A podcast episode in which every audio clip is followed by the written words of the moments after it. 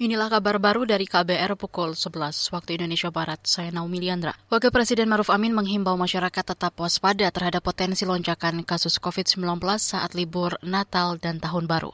Wapres meminta masyarakat yang mudik selalu menjaga kesehatan. Ya, saya kira tetap waspada dan pemerintah sudah menjawab tetap waspada protokol kesehatan dan diperkirakan pergerakannya sekitar 45 juta orang. Jadi oleh karena itu, karena ada varian baru, tetapi semuanya sudah diantisipasi, keamanan, transportasi, dan semua sudah disiapkan oleh pemerintah, sehingga bisa berjalan tinggal masyarakat supaya tetap hati-hati, waspada untuk menjaga kesehatannya. Itu tadi Wapres Maruf Amin. Sementara itu, Menteri Koordinator Bidang Pembangunan Manusia dan Kebudayaan Muhajir Effendi mengatakan kondisi COVID-19 di Indonesia relatif melandai. Menurutnya, seluruh daerah di Indonesia kini berstatus PPKM level 1. Masih soal Nataru, Badan Meteorologi, Klimatologi, dan Geofisika BMKG mencatat ada beberapa wilayah yang masuk kategori siaga potensi cuaca ekstrim saat periode Natal dan Tahun Baru.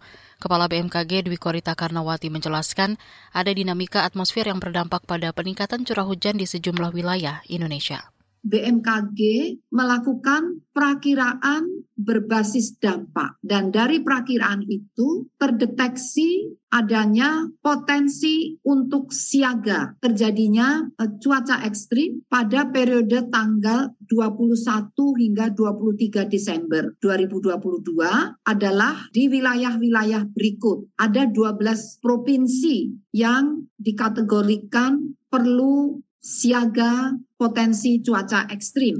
Kepala BMKG Dwikorita Karnawati menyebut 12 provinsi masuk siaga antara lain sebagian wilayah Aceh, Sumatera Utara, Riau, Jawa Barat, Jawa Tengah, Jawa Timur.